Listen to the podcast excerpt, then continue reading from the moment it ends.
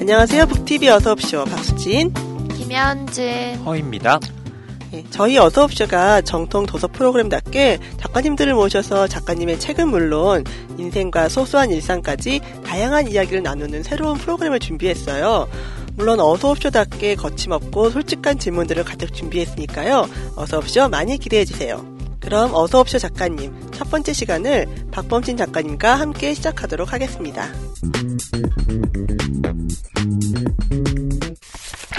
예, 안녕하세요 작가님. 네, 안녕하세요. 요청원에 찾아주셔서 감사드리고요. 네. 저기 박보심 작가님에 대해서는 저희 여러분들 잘 아실 거예요. 저희가 저희 어서옵쇼를 듣는 청취자들이라면은 작가님을 모르실 리가 없는데요. 영원한 청년 작가 출간하는 책마다 베스트셀러를 만들며 많은 독자들에게 특히 여성 독자들에게 큰 사랑을 받고 계시는 박보심 작가님이 오늘의 첫 초대 손님이십니다. 예, 작가님 독자님께 먼저 인사 말씀 부탁드릴게요. 네, 안녕하세요. 네, 박범신입니다. 이번에 장편 소설로 40번째 장편 소설 소금이 나왔습니다.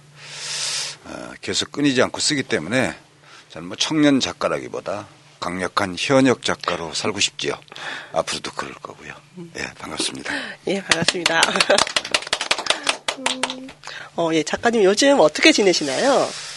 네, 요즘 뭐 어, 오촌 2도 5일 동안 시골 이틀 동안 도시에 있지요. 어, 논산이 고향인데 어, 제가 교수 정년하고 나서 음, 고향으로 훌쩍 가서 거기서 어, 거기서는 아내가 주로 서울에 있기 때문에 독거노인으로 예, 살고 있어요. 어, 쓸쓸하게 배해야지요. 뭐 제대로 산책도 안 하고 나갔다가 금방 또 들어왔다가 또 남새밭에 앉았다가 또 나가고 어? 심심하니까 어, 그런 상태를 즐기죠. 어, 그때가 제일 행복하고요. 또 거기서 너무 외롭게 있으면 약간 금단 현상 와요. 어, 이렇게 현직 씨 이쁜 아가씨도 일주일 지나가도 못 보고, 어? 어, 그 일단 호숫가라. 그 금단 현상 온다고. 그래서 이제 한 이틀 서울에 와서 아내 밥도 먹고 또 홍대 입구 같은 데 가서 젊은 남녀들이 막 물밀 때 다니는 거 좀 봐서 훈제돼 가지고 어, 기운을 얻어서 다시 내려가서 오일은 독거노인으로 살고 있어요. 배회하시고 다시. 배회하면서.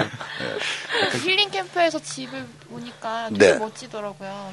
아니 뭐 멋지지는 않은 15년이나 된 집이고 어, 뭐 그렇게 크지도 않은 집인데 텔레비전으로 보면은 커 보일지 모르지요. 근데 그 뒷곁이 조그마한 연못이 있는데요. 어, 그 자연 안반이 있고 물이 늘 조금씩 나와요.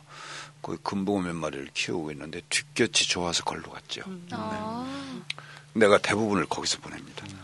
그 말씀 듣고 있으면 약 은교의 이적요 시인이 딱 이렇게 생각이 나요. 그래서 글쎄요, 내가 뭐 17살 여고생 애인은 없습니다. 이렇게 은교 썼더니 많은 사람이 숨겨놓은 애인을 내놓으라고 그러는데. 어, 뭐 은교는 뭐 늙어가는 슬픔에 대해서 쓴 거지요. 어, 영화 때문에 어, 어린 처녀와 늙은 어떤 에, 탐욕스러운 사랑인 것처럼 어, 사람들이 오해해요. 근데 그 소설은 뭐 17살로 한 것은 좀 소설을 재밌게 하려면 그렇게 해야 되니까 37살이어도 상관없어요. 그 소설에서 은교가 소설적 메시지를 전하는 지장은 없는데 소설에는 좀 극적인 재미가 있어야죠. 그래서 은교는 그 소설 속에 은교의 노트만 없잖아요. 이적교의 노트도 있고 서지호의 노트도 있는데 그러니까 은교라는 인물은 내 관념 속에서 만들어진 인물이죠. 그런 인물이 있는지도 잘 모르겠어요. 그거는 노인의 머릿속에서 볼 때 은교는 나이가 들지 않아요. 보통 모든 인간 17살이면 10년 후면 27살이 돼야 되는데 아마 이적인 노인의 머릿속에 은교는 영원히 그 나이에 멈춰 있지. 그러니까 은교는 어떤 여자라기보다 어떤 불멸의 가치, 어떤 영원성, 음, 꼭 여자가 일 필요도 사실은 없는 거예요. 우리들이 영원히 도달하고 싶은 어떤 초월적인 아름다움 그런 것을 표상하고 있는 거지. 예. 전 사실 소설책을 못 보고 영화만 봐서 네, 이런 사람 제일 싫어. 근데 아마 이제 제 나이 또래 친구들 중에서 네. 워낙 작가님 다른 소설들도 유명하지만 네, 네. 그 영화 좀 야하잖아요. 그래서 음. 그 본질적인 소설적 소설 얘기 말고 그러니까 음. 오- 그 작가님 입장에서 좀 나의 의도와 다르게 그려진 부분이나 음. 이 영화에서 이건 좀 아니었다거나 이런 것들이 좀 있으세요? 영화는 보고 소설 안 본 사람한테 내가 대답을 해야 되나? 어? 저희 방송 컨셉이 저도 읽어보려고요. 앞으로 저, 오늘부터 읽기 시작한다면 내가 대답하고. 네, 당연히요. 오늘 네. 가면서 사서 읽어보세요. 그래 영화와 뭐 소설이 스토리가 설령 비슷하게 간다고 하더라도 본질적으로 장르가 다르기 때문에 저는 네. 다른 거지요. 그래서 영화는 내 작품이라고 생각도 안 해요. 난 텍스트를 네. 제공했을 뿐이고 어, 글쎄요 뭐 기본적인 스토리는 비슷하게 그래도 정리가 됐는데 어, 소설은 이적요 노인이 갖고 있는 어떤 존재론적 고독과 그 시간에 대한 강력한 반란 이것이 주죠. 어, 근데 영화는 아무래도 어, 그 노인과 어, 은교의 러브라인 아, 음, 같은 그런- 것이 네. 전면에 등장해 있어서 영화는 어떤 의미에서 은교 영화처럼 됐고 음. 소설은 철저하게 이적요의 소설이죠. 제가 찾아서 그 비교하는 포스팅을 하나 올려야겠네요. 소설이 훨씬 왜 나은지에 대해서. 그럼 많은 사람이 또 소설이 훨씬 낫다고 그래요. 네, 아유, 꼭 읽어보세요. 네. 그 선생님 소설 보면 그 장명이 저는 되게 좋더라고요. 예를 들면 장명? 은교, 예, 은교라는 이름도 은빛다리나 네. 그다음에 여기 소금에서도 시우라는 이름이 나오잖아요. 네. 시의 친구 네. 뭐 이런 식으로 네. 그 장명이 굉장히 또 시적이고 네. 그리고 또 주제도 굉장히 함축되어 있고 그 장명하실 때 아니 그 장명은 그냥 뭐 작가가 좋아하는 이쁜 이름을 부여해서는 안 되지요. 어, 현대 소설은 인물의 캐릭터를 어떻게 형성하느냐가 매우 중요하잖아요. 평론하시니까 알겠지만 어, 은교라는 이름을 지을 때는 아까 말한 대로 은교는 어떤 불멸의 가치를 표상하는 이름이기 때문에 한눈에 여자라는 느낌이 들면 안 되겠다. 어, 이 소설 속에서는 재미를 위해서 여자로 설정이 돼 있지만 원래 불멸의 가치라고 하는 건 뭐 성적 정체성이 없는 거지요. 어, 그래서 이건 남성인지 여성인지 애매한 이름이 아니면 안 돼. 예, 이제 그런 이름 중에서 어, 좀 임팩트가 있다고 그럴까. 어, 이쁘고 기억하기 쉬운 이름으로 지었고요. 시우는 아버지가 그 소설 소금에서 어, 집에서 가출하는 아버지가 시우라는 이름을 어, 장명할 때 의미를 이미 소설 속에 부여하고 있어요. 네. 너는 시우의 친구다. 어, 그 소금이라는 소설이 마지막에 보면은 그 주인공 선명호가 부르는 노랫말이 나오는데 노랫말이 이렇게 시작되죠. 누구나 가슴 속엔 시인이 있네. 어? 우리 모두가 다 가슴 속에 시인이 있어요. 내 가슴 속에도 시인이 있고 여기도 시인이 다 들어있죠. 우리가 이 자본주의 이 사회에서 강력하게 경쟁을 이기면서 살아야 되는 에, 이런 리얼한 삶 때문에 에, 우리 모두가 우리들이 시인을 억압해 놓고 있지. 행경만 밑에 넣어서 누르고 있어요. 어, 소설 소금의 선명우도 평생 그 자본주의 룰을 따라서 그 경쟁 속에서 살지요. 살지만 자기 딸을 낳았을 때 너만은 네 마음속에 그 시인을 에, 버리지 않고 억압하지 않고 사는 삶이었으면 좋겠다라는 딸에 대한 어떤 로망, 음,으로 지어진 이름이지요. 그 소설 속에 시우라는 이름에 대한 설명이 나옵니다. 그 신작 소금이요. 네. 그 인기가 많더라고요. 아, 그래요? 예. 요즘 한국 소설들이 베스트셀러에 많이 등장하지 못하고 있는데 네. 네, 되게 반응이 좋은데 네. 혹시 막 더 큰 반응, 더 열띤 반응을 기대하셨던 거 아닌가 싶기도 하고요. 아니요, 내가 열띤 반응을 기대했다면 이제 은교를 쓰고 나서 내가 전보다 훨씬 더 어, 이런 젊은 아가씨 또 젊은 독자들을 많이 얻었어요. 내가 80년대 2세대 어머니들에게 스타 작가였었어요. 맞아요. 어, 그랬는데 이제 은교를 통해서 그 어머니 딸들 아들들이 독자를 얻었지요. 그래서 이 인기를 끌고 가려면 소금을 쓰지 말고 금교 이런 걸 써야 돼. 네. 금교를 써야 된다고 봐요. 어, 오히려 소금은 젊은이들이 조금 기피할지도 모를 책이죠. 음. 소설이 매우 클래식한 작법을 동원하고 있고 또 약간 젊은이들을 불편하게 하는 메시지들이 담겨 있기 때문에 만약 내가 아, 어떤 인교 은교에서 얻은 독자들이 반응을 에, 상업적으로 잘 활용해야겠다고 생각했으면 이번에 소금을 안 썼을 거예요. 그렇지만 어, 작가는 뭐 그런 것이 중요한 게 아니고 자, 자기 마음 속에 지금 지금 내 마음 속에 생생하게 에, 말하고 싶은 것들을 써내야 나는 좋다고 보기 때문에 소금은 그런 의미에서 꼭 젊은이들에게 오히려 읽히고 싶어서 시작한 소설이죠. 실제로 저는 이번 책이 유독 마음에 훨씬 와닿는 부분이 있더라고요. 아, 이제 네. 제가 지금이 아버지를 조금 어, 어, 이해하는 할 나이가. 된 것 같아요. 어. 그래서 그런지 읽으면서 굉장히 지금 그 선명우 그 작가 저기 캐릭터가 나오지만 저희 아버지의 나이랑 똑같은 거예요. 아, 그래서 그래? 예. 아, 사실 우리 아버지가 정말 어, 이런 생각 을 하실 수도 있겠구나. 네. 아, 우리 아버지가 가출하면 어떡하지? 이런 뭐 이런 것부터 시작해서 서울은 이른바 문화의 드높은 중심이고 소비 자본의 아름다운 첨단이나 동시에 갈 길 모르는 망명자들이 감미로운 피난처이기도 했다. 나도 한때 그 분위기에 끼고자 나의 고절한 시간들을 견딘 적이 있었다. 갈 길 모르던 망명자 시절의 이야기였다. 젊었을 때 우리는 배우고 늙었을 때 우리는 이해한다는 자문은 틀린 말이었다. 젊은이들이 화려한 문화의 중심에서 만 원씩 하는 커피를 마실 때 늙은 아버지들은 첨단을 등진 변두리 어두컴컴한 작업장 뒤편에서 인스턴트 커피가 담긴 종이컵을 들고 있는 게 우리네 풍경이었다. 문제의 자문은 젊을 때 소비하고 늙을 때는 밀려난다라고 바뀌어야 마땅했다.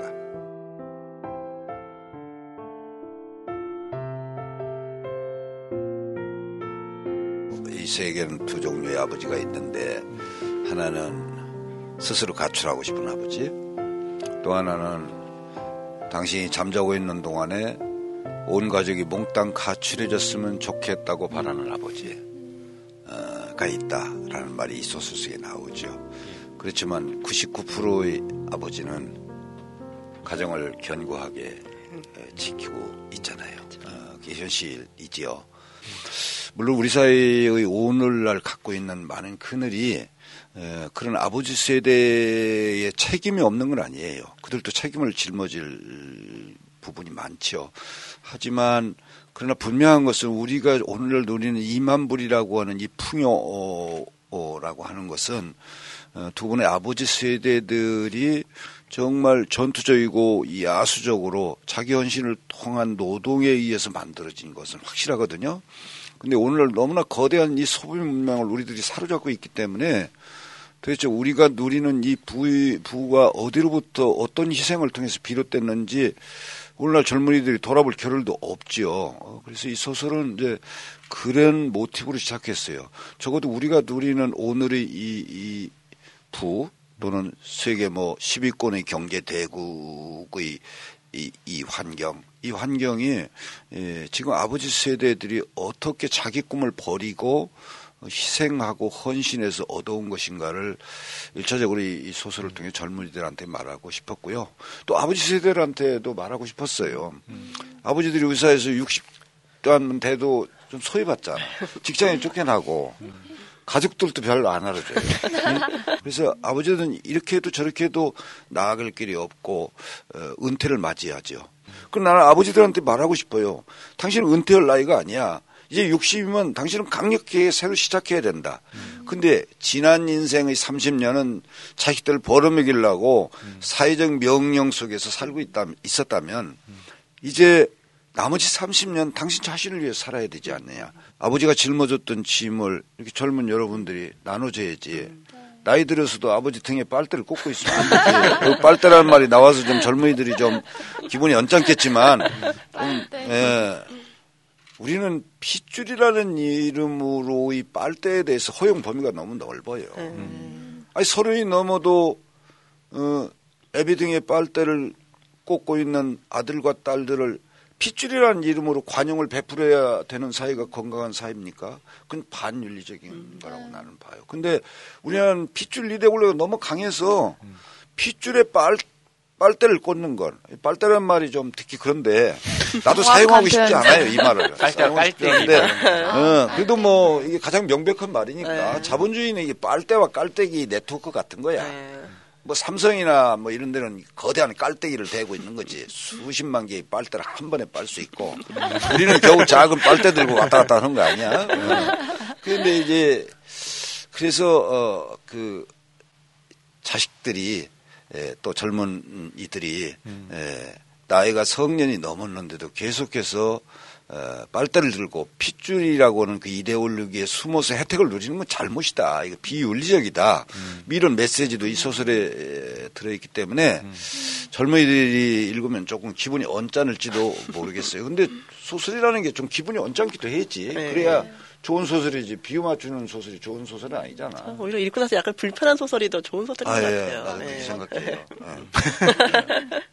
생각을 다시 돌아보게 만드는 거죠. 우리가 당연하게 생각해왔던 것들을. 그런 의미에서 저는 그 선명우의 가출이 사실은 출가에 가깝지 않나라는 생각도 했거든요. 아, 그러면서 볼수 있죠. 예, 네. 김승민을 이제 이 뒷바라지하면서 일종의 네. 아버지에게 그 갖고 있었던 어떤 부채 의식을 네. 그것을 통해서 대속하는 그렇죠. 의미도 있는 것 같더라고요. 네.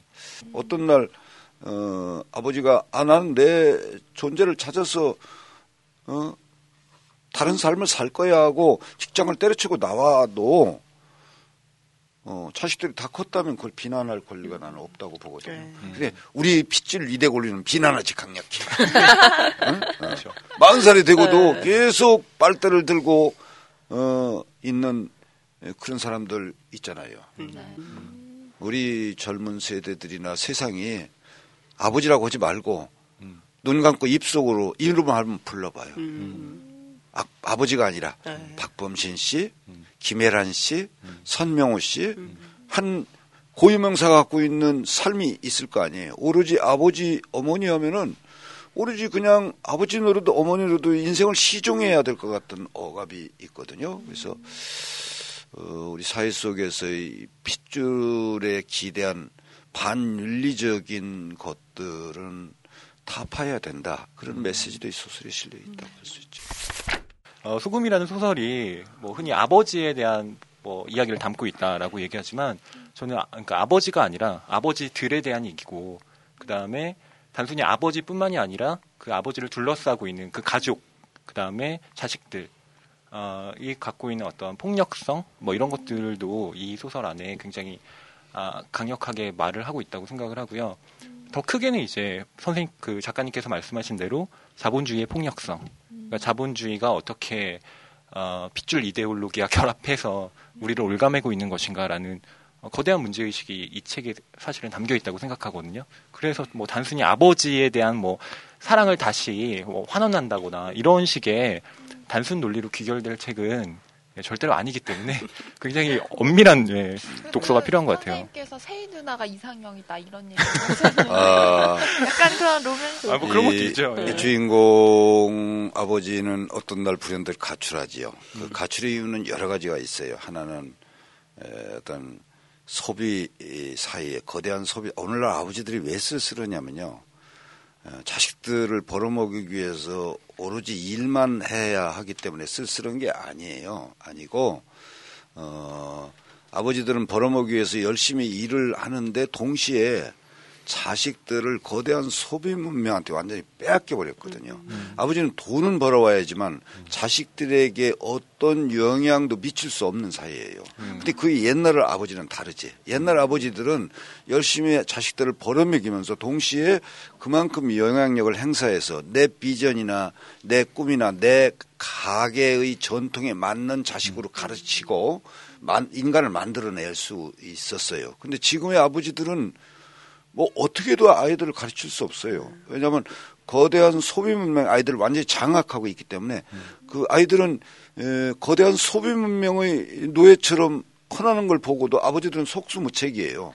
단지 그냥 돈만 벌어다가 밥만 사주면 되는 것처럼 전락해 버렸기 때문에 이제 아버지가 쓸쓸하지요. 근데 어쨌든 이 아버지는 가출하지만 그 가출은 단순하게 책임을 회피하는 것이 아니라 어, 자기 존재를 찾아간다는 의미도 있고 또 소비면 빼앗긴 자식들에 대한 스트레스도 있고 무엇보다 또 그렇게 열심히 에, 오로지 그냥 명령을 받고 살아왔는데 마침내 췌장암에 걸리잖아요. 이게 죽음을 앞둔 자의 어떤 존재 자체에 대한 음, 회복의 욕망도 있고 그래서 매우 다양한 요인들이 결합해서 아버지가 가출해서 길에서 만난 새로운 가족들과 어, 단란하게 가정을 이루고 마지막 인생을 살지요. 보통 그 홈드라마는 그런 아버지가 있다면 보통 집으로 돌아와야지요. 아, 계몽적인 결말은. 그렇죠. 이런, 그런 의미에서 있어서는 좀 가, 반계몽적이에요. 그 딸 하나는 아버지를 찾아 헤매지는 아버지는 결코 돌아올 마음도 없고 돌아오지 않죠. 끝까지. 예. 그런 구조로 돼 있죠. 음. 네. 아버지가 만약에 안 되시고 지금 그런 빨대 같은 자식이 없으면 음. 어떠실 것 같으세요? 나는 끝없이 가출을 꿈꿨던 아버지. 음. 예. 나는 신혼 때도 심지어 집을 나간다고 그래서 젊은 아내인데 아내가 직접 보따리를 싸준 적도 있어요. 아. 어, 내 아내가 여러 번 나와 살면서 보따리를 싼 적이 있죠. 나는 내가 들고 나갈 보따리. 아, 이게 또 같이 사는 여자가 보따리 싸주니까 또 막상 싸주면 못 나가겠더라고. 어, 그래서. 신녀성이신데요? 네, 사고는 못 쳤고, 뭐 합법적인 가출을 많이 했지. 뭐 히말라야 가서 뭐 거의 석 달을 혼자 걷다 온 적도 있고. 그렇지만 아내가 내가 어디 있는지 몰라서 찾아 헤매는 그런 가출은 다행히 없었어요. 끝없이 꿈꾸었지만.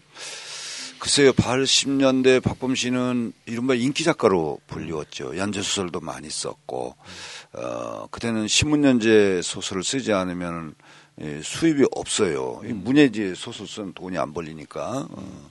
난 가진 거 없고 아이의 새 아이의 아버지고 기술도 없고 스펙도 뭐 그렇게 뛰어나지 않고 그러니까 그 연재 소설로 밥 벌어 먹었죠. 어, 80년대 박범 씨는 한편에서 독자들이 어, 좋아하는 작가라고 어, 찬미 미사를 집전하고 있을 때 또 한편에서는 일부 지식인 독자들이 대중적이라고 나를 매도하고 있었죠.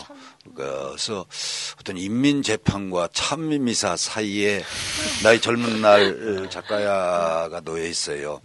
음, 물론 내 93년에 결단을 통해서 그 모든 것들을 버리죠. 그래서 절필했는데 그 전에도 수없이 많이 어떤 때는 야, 연재수를 써서 밥 벌어먹는 게 이렇게 굴욕적인 일인가? 이런 생각을 들 때가 있었어요.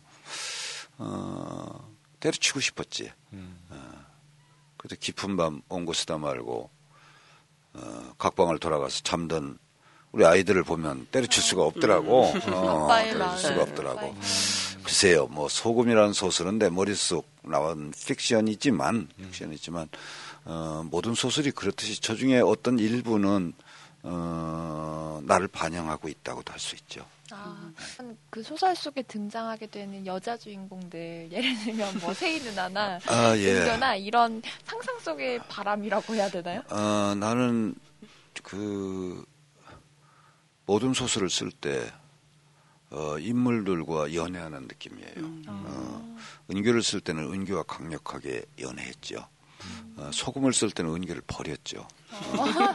요즘 트렌드 나쁜 네. 남자. 네, 나쁜 남자예요.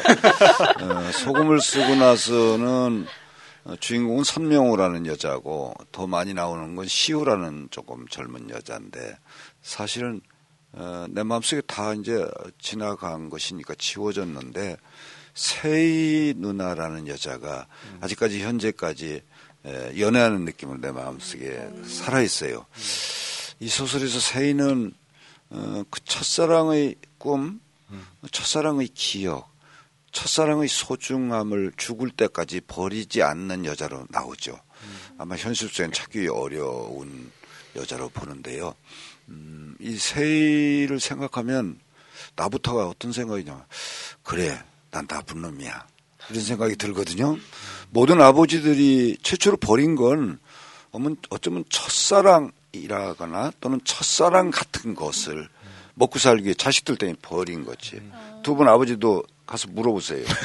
어, 첫사랑이 단지 이게 여자라는 의미를 제한하지 말고 뭔가 아. 첫사랑 또는 첫 꿈, 첫 마음 이런 걸 버리지 않고 아버지 노릇하기는 어렵거든. 어, 그러니까 근데 세이라는 여자는 첫사랑, 첫 꿈, 첫 마음을 죽을 때까지 그 나쁜 환경 속에서 결코 버리, 버리지 않은 여자니까 어찌 저를 사로잡지 않겠어요. 세희 누나가 어디 있다면 어, 해가망신을 하더라도 나 달려가고 싶은. 마음으로 아직 지내고 있어요. 그 작가님하고 좀 다른 게 뭐냐면, 그러니까 네. 작가님께서는 혜희 누나가 이렇게 이상형이다라고 네. 말씀하셨는데, 저는 이제 이 소설에서 좀 가장 마음에 들었던 여자 캐릭터는 사실 우이였어요. 그래서 그 우이가 아. 통과 통과. 그러니까 알 네. 저기 그 되게 음, 그 시인 남, 아, 남편을 요- 요즘 여자답지. 네, 네, 요즘 그런 그- 스타일을 좋아하는 아니 그런 스타일 좋아한다기보다는 이상하게 끌리네 나쁜 내가. 어, 이상하게 끌리는 심리가 좀 있어. 연애 아, 필살기. 우리. 네. 이게 우희라는 음, 지금 말씀하신 캐릭터는 어, 통과 통과 통과로 어, 말하지요. 그러나 나중에 에, 시우가 그러잖아요. 넌 바보야. 그 여자가 통과 통과라 통과라고 해서 그 여자가 통과 통과 통과했겠냐? 여자의 마음은 그렇지 않아. 당신은 여자를 전혀 모르는 거야. 그것도 일말의 진실이 똑같이 있는 거지요. 예. 그 희로 많이 끝나더라고요. 세희. 네. 전 허이지만 그 우희. 그 우희가 저는 사실 아, 장명을 이렇게 좀 생각을 해보면 이거 어리석은 우자가 아닐까. 음. 이 어리석은 여자라고 지으신 게 아닐까라는 생각도 아, 해봤거든요. 뭐 꼭 그렇게 생각은 안 했지만 그런 비유가 나오죠. 그게 니체가 한 말인데 연애는 눈 깜짝할 사이의 우행, 어리석은 행동. 결혼은 장기간에 걸친 우행이다.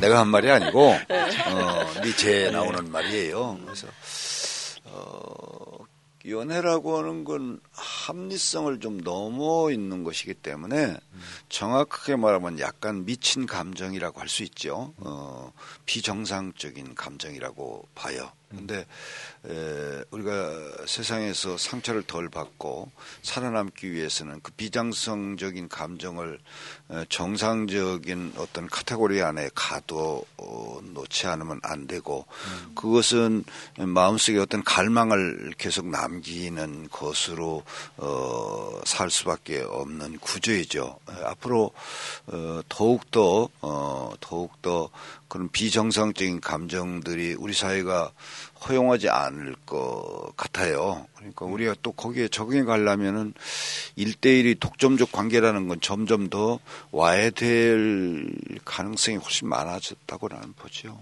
네. 그책 제목이 소금이잖아요. 출판사에서 처음에 소금이라 제목을 했을 때 네. 별로 안 좋아했을 것 같은데요. 소설 소금의 첫 번째 대목이 굉장히 아이러니한 대목이 나오거든. 네. 저 주인공 아버지가 아, 염전에서 소금을 긁어 모으다가 소금 위로 쓰러져 죽지요. 그는 평생 소금을 만든 사람인데 그가 쓰러지는 이유는 몸속에 소금기가 부족해서 쓰러지는 거예요. 예. 어, 땀만 많이 흘리고 잘 먹지도 않고 하루 종일 일하면은 땀을 많이 흘리면 소금기가 다 배출돼 가지고 소금기가 0.2% 정도로 체내로 떨어지면 죽어요. 0.56kg 되면 실신할 가능성이 많고 일사병도 그래서 생기거든. 평생 자식들을 위해서 소금 농사를 진 이 양반이 지 몸속의 소금을 챙기지 못하고 죽는 거야. 그게 스타, 스타트지. 거기 약간 또 추리수를 갖다고 사람들이 그러대. 뭐 욕한데 재밌다는 얘기. 그뭐 예전에 벌써 예전이지만 그 네. 신춘문예 당선 소감에 네. 문학을 네. 문학이 목매달아 죽어도 좋을 나무 음. 이런 표현을 쓰셨잖아요. 문학 못 매달아 죽어도 좋은 나무. 네. 이제 저도 그 등단을 뭐 한지 얼마 안 됐지만 음. 그 문학에 대한 어떤 경외심이나 네. 동경 같은 것에 의해서 이제 저도 문학 공부를 했고 네. 그렇게 데뷔를 하게 됐는데요. 근데 이제 작가님께서 데뷔하시던 때의 문학과 음, 음. 지금 현재의 어떤 문학의 위상이라는 음, 것이 음. 예전에는 그 나무가 굉장히 강고하고 음. 튼튼했는데 네. 지금은 목을 매달 수 없을 정도로 허약해진 나무가 된 것은 아닌가라는 예, 생각도 좀 뭐. 들거든요. 그냥 뭐 후배들한테는 권하고 싶지 않아요. 뭐 어, 목매달아 죽어도 좋은 나무. 난 젊을 때 그런 기계로 문학을 했죠. 어, 그런데 지금은 그런 비장함이 개그가 되는 시대잖아요. 예. 나는 그 비장한 느와르나 이런 것도 좋아하는데 요즘에는 에, 그런 비장미 있는 선언이라든가 그런 욕망들이 개그처럼 느껴지는 에, 시대로 변모했기 때문에 어, 내 자신도 더 이상 그 말을 쓰고 싶지 않아요. 어, 목매달아 죽어도 좋은 나무처럼 비장하게 에, 해서 꼭 얻어내야 할 성취가 있겠는가? 음, 어, 그러나 어, 어, 나는 어떤 문학 순종주의라고 하는 것을 아직 견제하고 있어요. 여전히 세월은 많이 변했다는 걸 알고 있지만 그러나 그럼에도 불구하고 어, 문학 목매달아도 목매달아 죽어도 좋은 나무라고는 어떤 비장한 순정주의 같은 것이 어, 내 안에는 훼손되지 않고 강력하게 남아있죠. 음, 아마 앞으로도 어, 변모할 것 같지는 않아요. 어, 오히려 어, 옛날보다 어, 이제 본격 문학에 대한 욕망이나 어, 그런 위상이 옛날보다 점점 떨어지고 있지. 어, 나는 뭐 어떤 의미에서 잘 됐다. 어쩌면 이 소수로 전락하고 있는 에, 에, 그런 환경이 에, 갖고 있는 의미를 더 공고히 하고 어, 할 수 있다. 아, 그런 걸 나는 아직 강력하게 믿고 있지요. 그러나 목매달아 죽어도 좋은 나무. 후배들한테 데리고 싶긴 한데요. 이미, 이미 좋은 전략이 아닌 것 같아요. 네. 살아생전에 소설 한권 있고 그가 재능이 뛰어나다, 안 뛰어나다 말하는 건 오류가 많을 거예요. 음. 어, 하기 때문에 나는 동물적인 마음으로 어, 자, 그럼 계속 써야 된다. 음.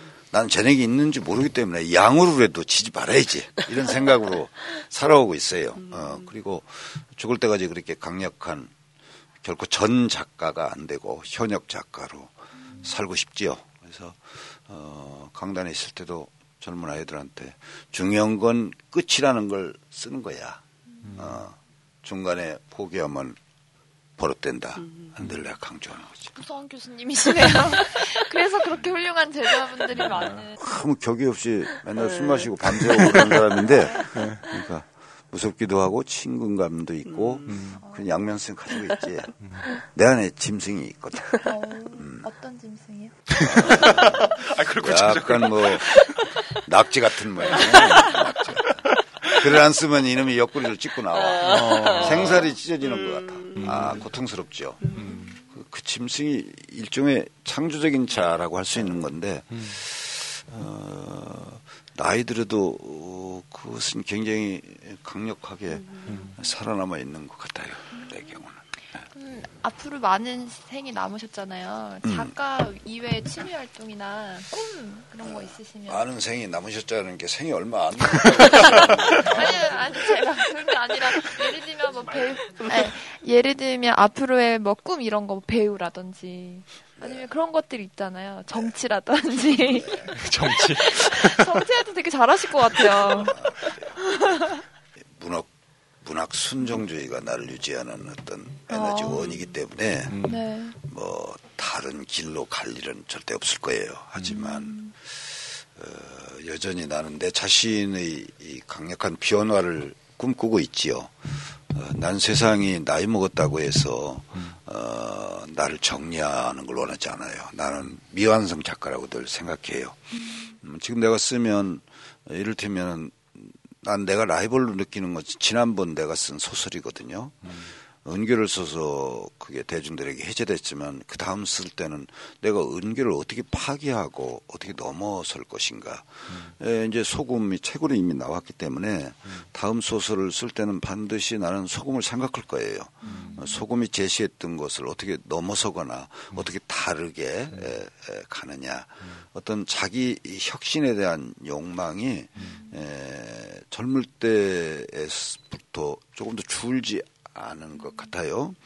음, 자기 역 실현에 대한 욕망이 강렬하면 늙어도 젊은 것이고 어? 자본주의 저 안락에 편안하게 기대 살고자 한다면 스무 살이라도 노인이지. 나는 그렇게 생각합니다. 그런 의미에서 박범 씨는 아직도 강력한 어떤 어, 불온한 욕망들을 갖고 있기 때문에 문학 안에서의 내 변신은 음, 계속해서 일어날 거예요. 하지만 뭐 문학 외의 다른 길로 가는 건 다음 생에서 어, 생각하고 있어요.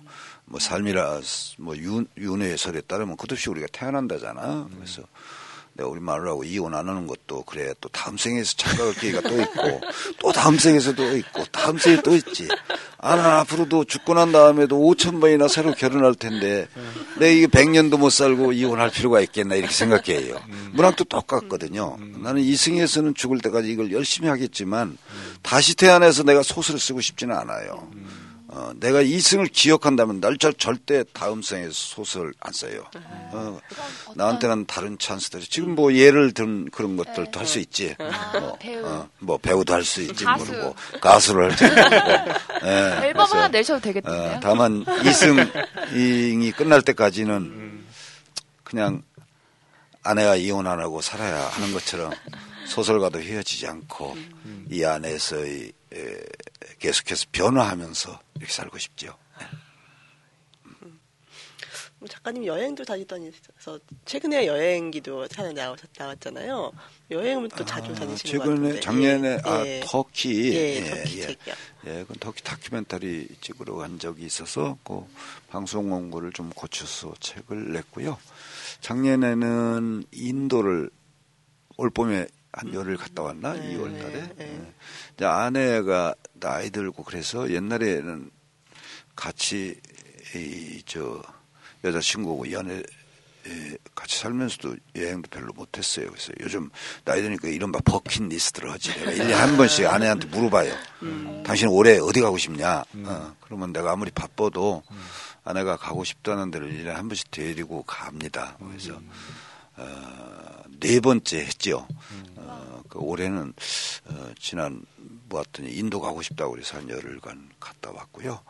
그러고 이제 그걸로 때우고 어, 나머지는 이제 나 혼자 또 올, 어, 올 7월에는 부탄을 한 열흘 갈것 같아요. 예. 근데 뭐 그런 얘기가 있어요. 사실 예술가와 같이 사는 그 부인, 네. 부인은 거의 부처가 아니면 견딜 수 없다. 사실 그 예술가의 자유분방한 그런 네. 것들을 이제 좀 이렇게 케어하면서 또 네. 가정을 이렇게 꾸려 나가야 하는 어떤 부인의 입장에서는 아, 굉장히 힘드셨던 순간들이 많으셨을 것 같고요. 내가 자유분방해 보이나요? 아, 아니 어. 어, 아 오늘 그 사모님도 모셨어야 되는데. 어, 양면성이 있지요. 어, 작가는 좀 분방하게 에, 자유분방하게 또는 오욕출정을 겉으로 드러내면서 살아도 사회적 관용의 범위가 좀 높, 넓어요. 어, 내가 어쩌다가 뭐 술 먹고 새벽에 들어가도 어, 우리 집사람 말에 들어가면 우리 집사람이 여자 형제가니 아이 이 양반 어- 어쩐 얘기도 안 들어오고 말 새벽에 들었다고 그러면 아 작가가 그럴 수도 있는 거지 뭘 그거 가지고 뭐라고 하냐고 한다고 그래요. 그래서 어, 다행히 에, 문학을 했기 때문에 에, 누리는 그런 행복감이 또 있죠. 또 무엇보다도 어, 소설가는 매일 죽고 매일 깨어나는 사람이고 어, 매일 냉 온탕을 매 순간 왔다 갔다 하지요. 그래서 어, 구르는 돌과 같아서 어, 내 정신이 어디에 이끼가 끼거나 기름기가 낄 겨를이 없다는 거 에, 부패하지 않고 살았다. 나는 그렇게 생각하죠. 야 나는 어, 이 나이에도 여전히 에, 에, 부패하지 않았다는 어떤 느낌 에, 나로서는 굉장히 그 행복하게 생각하는 요, 요소인데 그게 문학이 나한테 준 선물이지. 제가 아까 혀의평론가님도 얘기해 주셨는데 그 40권의 장편 소설 중에서 이 책이 제일 재밌다고. 아니 그죠? 제일은 아니고 네. 저는 은교보다 오히려 이- 아니 저기 촐라체나 이런 것도 좋았지만 네. 이것이 좀 더 아 저는 이 소설이 제가 읽은 소설 중에 제일 재밌더라고요. 처음 읽은 거 아니에요? 제일 어, 정말 아, 모든 근데 뭐 분들에게 추천하고 앞부분도 싶습니다. 약간 미스터리처럼 시작을 하면서 네. 이런 약간 흡입력 있게 들어가면서도 뒤에 막판은 또 약간 처음과 예상과 다른 얘기가 진행, 전, 진행되면서 어, 또 새로운 맛이 있더라고요. 그래서 이- 빨려 들어가는 네, 그런 매력이 그래서. 뭐 그 처음과 잘하고 있어. 빨려 들어가는. 예, 아마 이렇게 처음 책을 읽으신 뭐 젊은 독자들도 약간 미스터를 처음 읽기 시작했다가 마지막에 뭐좀 가슴을 때리는 감동 같은 걸 느끼실 수 있는 책인 것 같아요. 어, 이 소설은 그냥 늙어가는 아버지의 뒷모습을 한번 보자. 어, 뭐 다른 뭐 이 소설을 통해서 아버지의 효도하자라든가 이런 걸 가르칠 마음은 전혀 없어요. 음. 그냥 여러분 재미있게 읽으시면 되고 약간 추리적인 터치이고 어, 적절한 음, 사랑 클래식한 사랑도 어, 나오고 그래서 뭐 내가 젊은 독자한테 물어봤더니 어, 재미있게 읽힌다고 그러니까 아, 재미있게. 읽으시면 당연히 집에 돌아가서 음, 아버지를 볼 거예요. 다른 느낌으로. 이 소설을 읽기 전에 어, 보는 아버지와 이 소설을 읽고 나서 보는 아버지는 분명하게 다를 겁니다. 그래서 늙어가는 아버지를 한번 음, 보고 어, 그에게 뭐가 필요한지 에, 어떤 수평적인 인간으로서 한 인간주의로서 그 아버지를 한번 들여다보자 뭐 그런 것만 말하고 싶어요. 예. 이 표지도 딱 선물하기 좋은 것 같아요. 선물하기 너무 예쁜 책인 것 같습니다. 어떤 사람이 표지 그림이 네. 나라고 하는 사람이 같아요. 있어요. 나라고. 어, 전 작가님인 줄 알았는데요. 네. 아닙니다. 어. 이것은 어떤 화가의 그림인데 아. 편집자가 아마 나를 연상할 만한 그런 그림을 고른 것 같아요. 서점에서 딱 눈에 띄는 색깔과 세계의. 모든 아버지들에게 꽃을 바치고 있는 상징적인 그림이 있죠. 아. 작가님 그럼 마지막으로 네. 어, 소금을 읽는 독자들에게 전해주고 싶은 말 있다면 간단하게 한 말씀 부탁드릴게요. 나는 음, 특히 최근에 쓴 소설 중에는 내 나름대로 사회적 발언을 많이 담은 소설로 소금을 꼽을 수가 있을 텐데 그러나 뭐 읽는 여러분들이 에, 그런 발언이나 어떤 교훈을 기대하고 책을 대하는 건 좋은 태도는 아니라고 봐요. 그냥 어, 좀 그냥 순정적으로 어, 순정이라는 말을 지금 두세 번째 내가 쓰고 있는데 어, 세상은 우리에게 순정을 버리는 것이 좋은 삶의 전략이 될 거라고 가르치고 있는데 그건 굉장히 잘못 가르치는 거라고 봐요. 우리가 어, 우리가 지향하는 지점이 있고 순정이 있다면 놀라운 에너지로 어, 인생을 살아갈 수 있거든요. 그래서 어, 그냥 이 책을 읽을 때도 순한 마음으로 어, 박범신을 만나면 좋겠다 그런 생각입니다. 그리고 아울러 아버지를 한번 다시 봤으면 이 소설 읽고 아까 말한 대로 읽기 전에 아버지를 보는 것과 읽은 후에 아버지를 볼 때 느낌이 다를 겁니다. 내가 그것만 내가 기대하고 있어요. 예, 작가님 오늘은 긴 시간 함께 해주셔서 감사드리고요. 네. 다음에 또 다, 좋은 작품으로 만나 뵙도록 아, 하겠습니다. 예. 예, 예, 감사합니다. 감사합니다. 예, 감사합니다. 감사합니다. 오늘 박범신 작가님하고 같이 말씀 나눠봤는데 어, 다들 소감이 어떠신지 궁금하거든요. 어떠셨어요? 허희 씨는 아까 보니까 약간 떨리던데. 어, 예, 그 문학계의 어떤 어, 거목을 앞에 두고 자라는 새싹이 이제 좀 이렇게 우러러보는 뭐 그런 게 있고요. 어, 뭐 작가님이랑 이야기하면서 든 생각은 저도 그 가슴 속에 짐승 한 마리를 키워야 되겠다. 낙지 같은 아, 전 낙지 말고 다른 거. 아니 낙지는 싫어요. 아, 낙지는 약간 미끌거리니까 아. 좀 다른 동물로 해삼? 그런 거 말고. 멍게? 아니 뭐 해, 그 해산물 말고. 해산물 말고 아, 동물 쪽으로 갈비살? 뭐 호랑이나 아. 멋있는 거 어, 그런 걸 좀 키워야 되겠다. 라는 생각을 했습니다. 전 아까 낙지 얘기하셔서 좀 놀랐어요.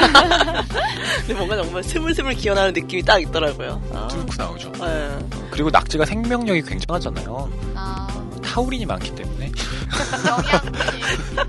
아, 이런 얘기를 못했네. 아까 우리가 원래 이런 약간 쓸데없는 얘기를 해야 되는데 그런 얘기를 못했네. 이게, 이게 어서 없이의 정체성인데 잠잠을 못했어. 너무 얌전했어, 약간. 네. 어서 슈 끝.